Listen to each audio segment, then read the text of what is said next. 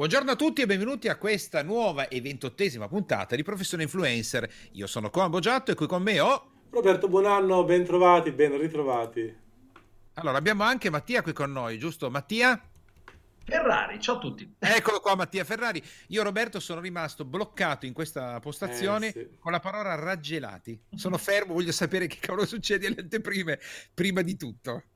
Dai, Mattia, che cosa allora, illumina? Allora, dunque, eh, un influencer che parla di cinema, essere invitato in anteprima è qualcosa di meraviglioso. La prima volta ti senti agitato perché non sai bene cosa succederà, quando in realtà semplicemente ti siedi e, fi- e guardi il film, non è niente di, di che, però ti senti quasi importante e entrare nel giro delle anteprime, che è una cosa importante, come diceva Roberto nella scorsa puntata, è fondamentale perché comunque tu puoi guardare il film prima degli altri e uscire direttamente il giorno del, eh, del rilascio nelle sale con la tua recensione se c'è un embargo. L'embargo sarebbe diciamo il, il limite eh, sì.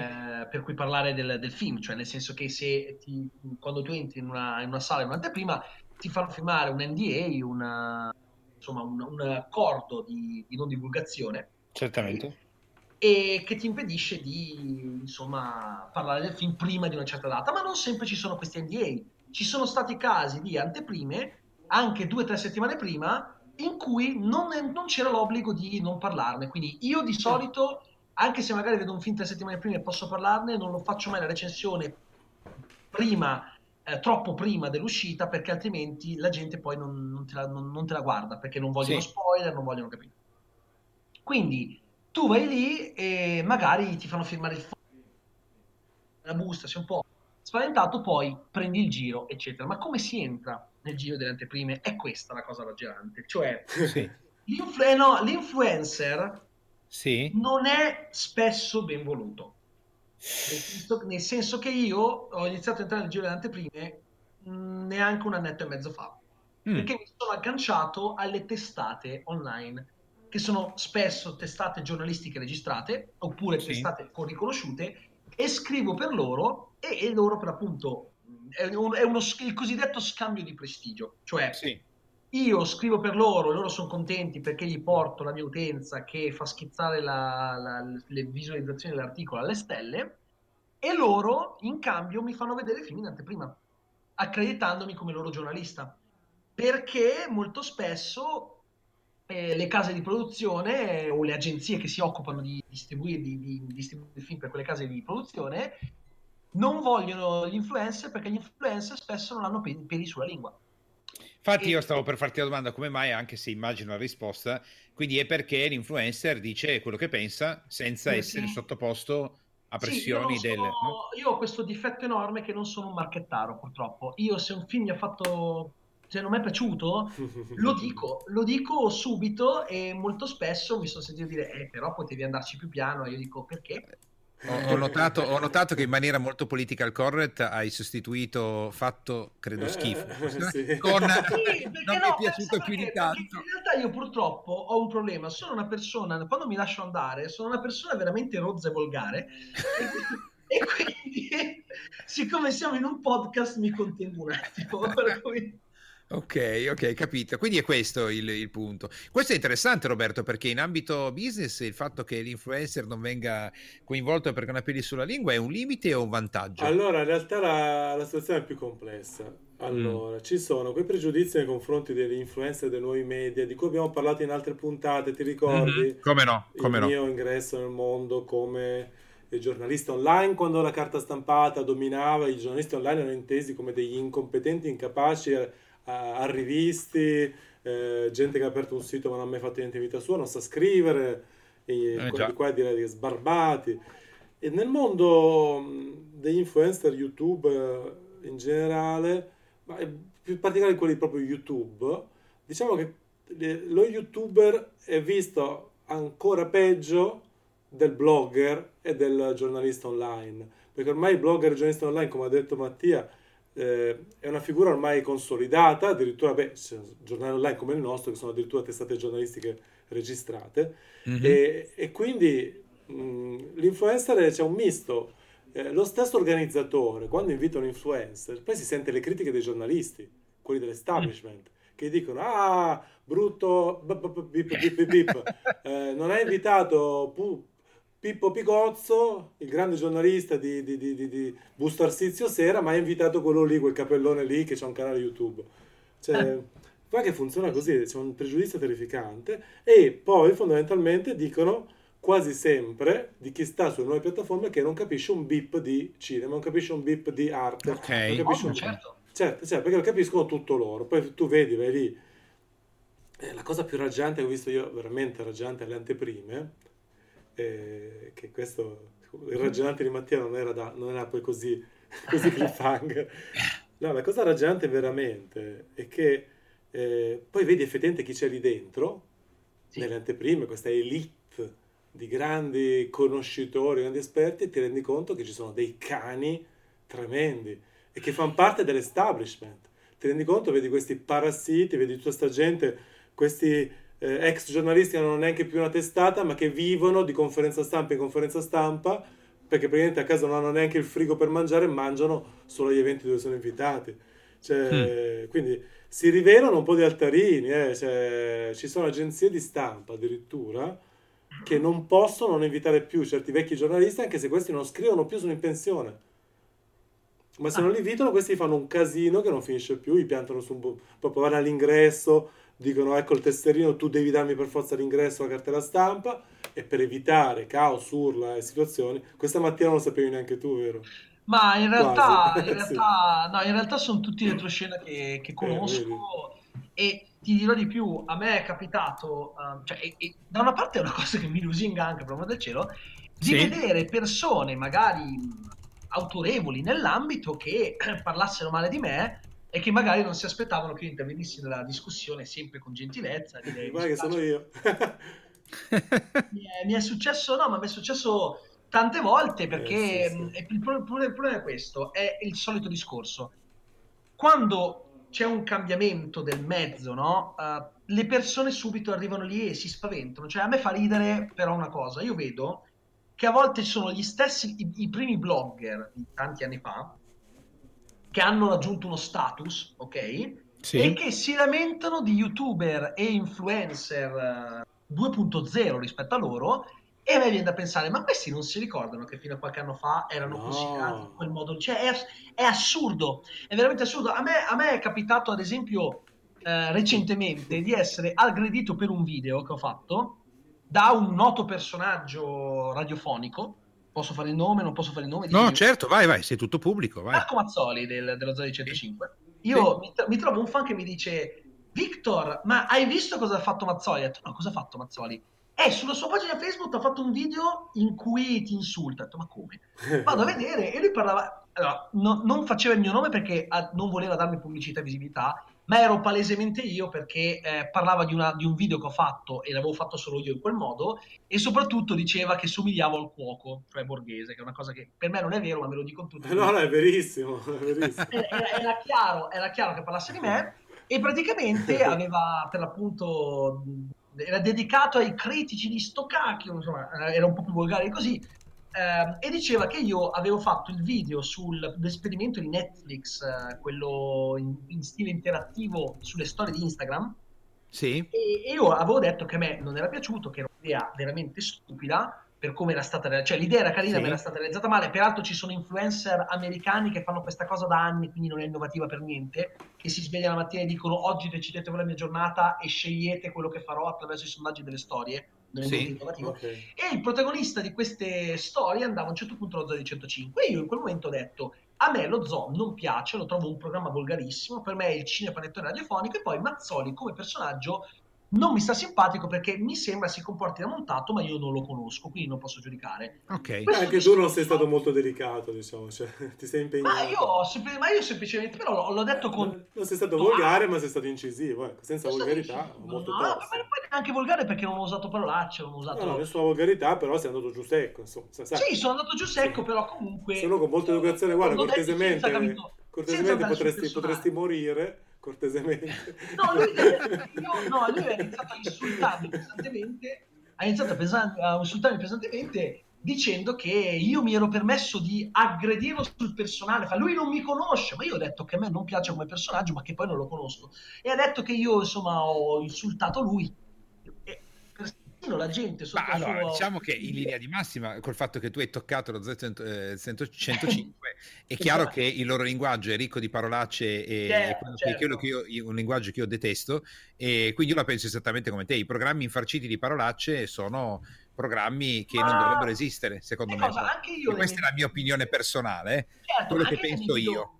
Sono volgarotto ogni tanto perché parolaccia mi parte, però il punto è che penso di che ci sia un contenuto, lì proprio non vedo il contenuto, però è una mia, è una mia opinione. Beh ragazzi, hanno dignità anche loro perché esiste una categoria di influencer che fa intrattenimento puro, anche nonsense, certo, anche demenziale, insomma. Sì. Assolutamente. E io preferisco uh, la, la pallottola spuntata e film di Fassbinder, eh? cioè che ci posso eh fare? beh, ci sono, eh. non è che... Io adoro la pallottola spuntata, ad esempio. Quindi... Eh, io con il cielo sopra Berlino simili cioè, mi faccio delle dormite infinite.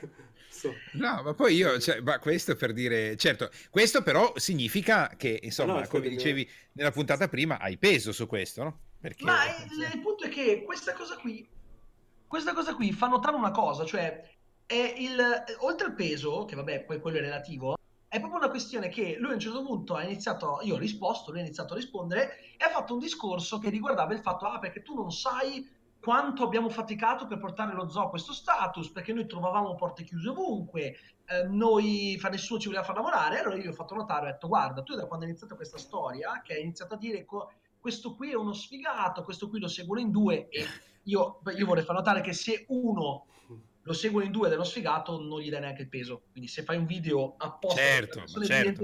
E io ho detto, fa tu ti stai comportando esattamente come quelle persone che vent'anni fa non ti volevano far lavorare perché non capivano quello che facevi.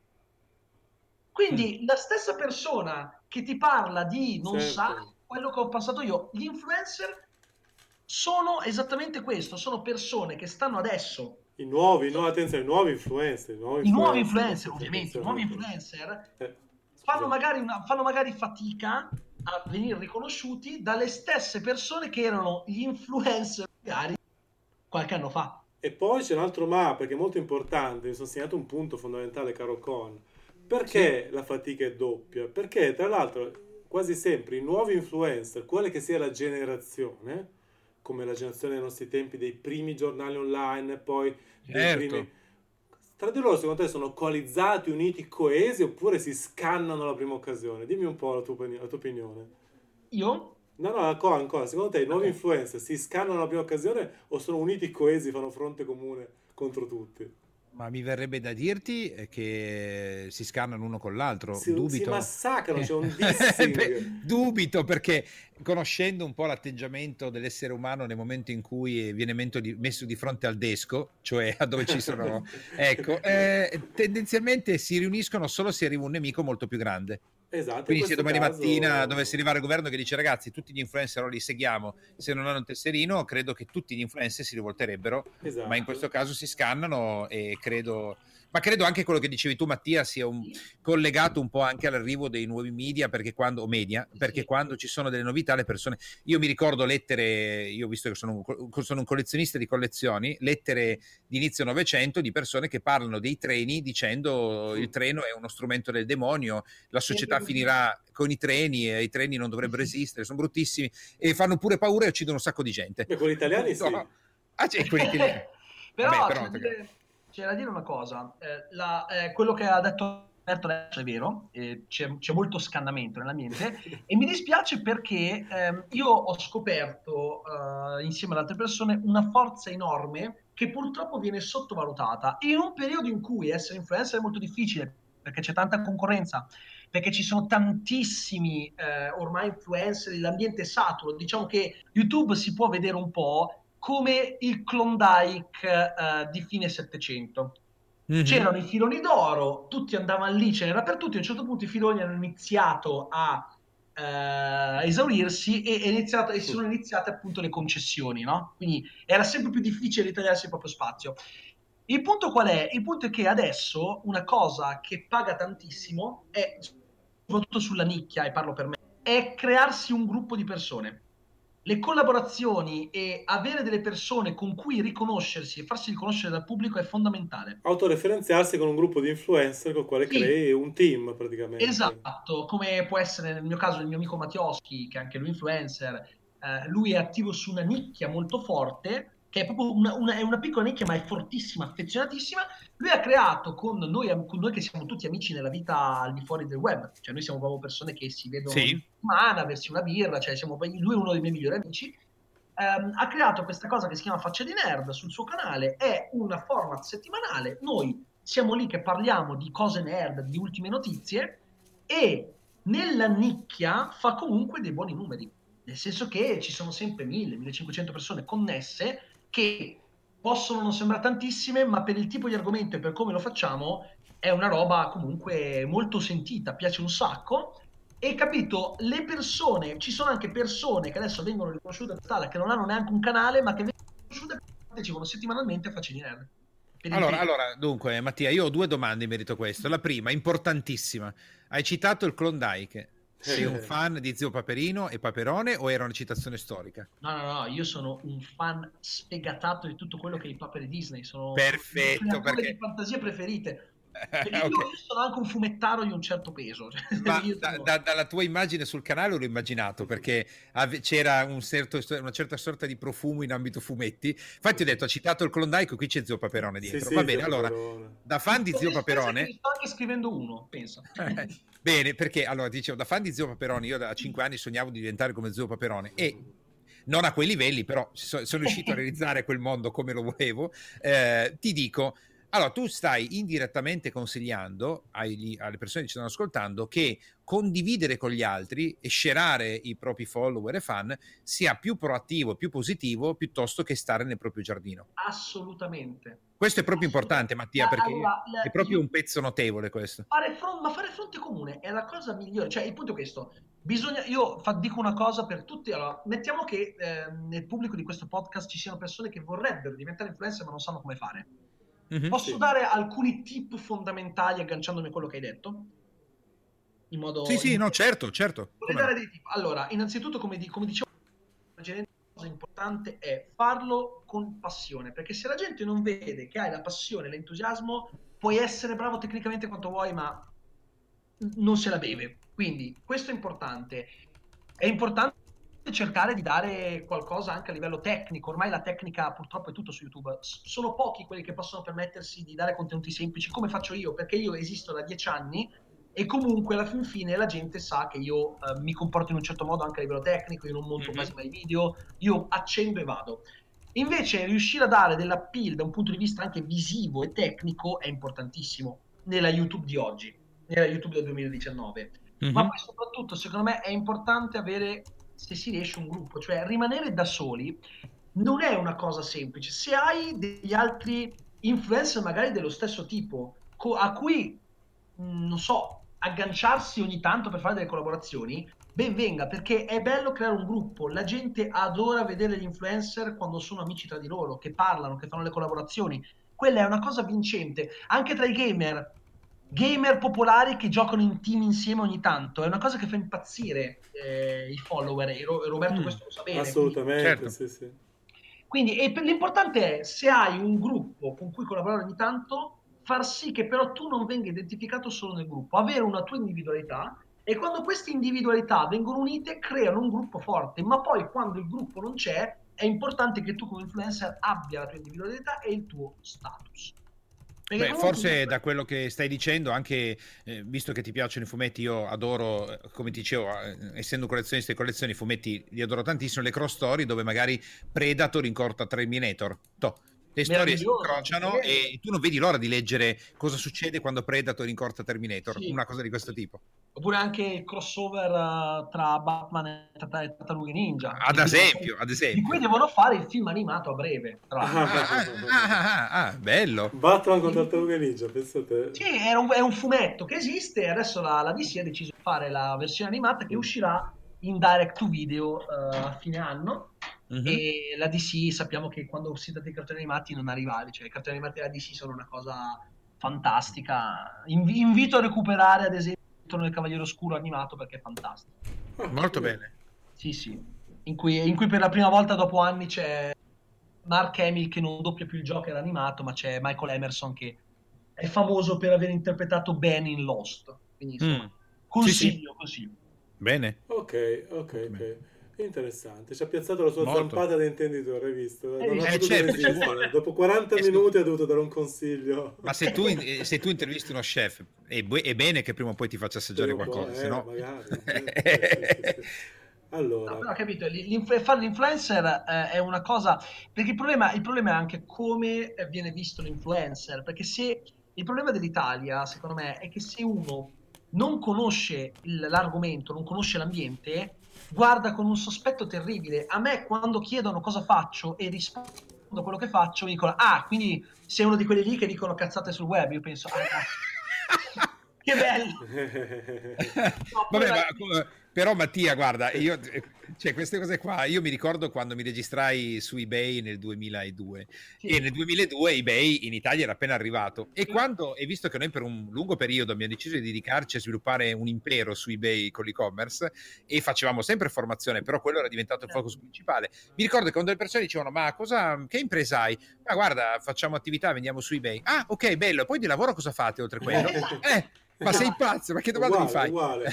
Eh beh, cioè, fatto un esempio calzante, la stessa cosa che dicono a chi è nel nostro mondo in questo momento. Sì, sì. Ma incredibilmente siamo arrivati alla fine anche oggi, quindi ah. una doppia puntata col vecchio Victor che è stata molto Ma molto illuminante. Mi sembra però Roberto che tu l'abbia messo sotto contratto per le prossime 200 puntate, se non Abbiamo sbaglio. una tripla perché adesso nella prossima puntata andiamo a terminare questa tripletta con mm. un'analisi di quello che è un altro mestiere che c'è nel mondo degli influencer, perché come in ogni settore con delle pers- personalità celebrità, oltre al frontman, che è chi sta davanti, alla front woman, ci sono anche tutti quelli che lavorano nel backstage. Quindi Mattia fa mm. anche questo mestiere come talent manager per il network di Tom Sarto. Quindi scopriremo un po' di dietro le quinte nella puntata di domani. Quindi io saluto tutti vi ringrazio per l'attenzione, grazie a Mattia per aver partecipato, lo ritroviamo qui domani. Allora, grazie Mattia del, della tua doppia puntata. Io poi sono entusiasta per il fatto che adoro eh, i, film e tutto il resto. E eh, quindi, eh, prossima puntata, Talent Manager, come ha detto Roberto, assolutamente e non perdetevela perché è un'altra chicca importante. Buona giornata a tutti, ci risentiamo con la prossima puntata. A domani. Ciao.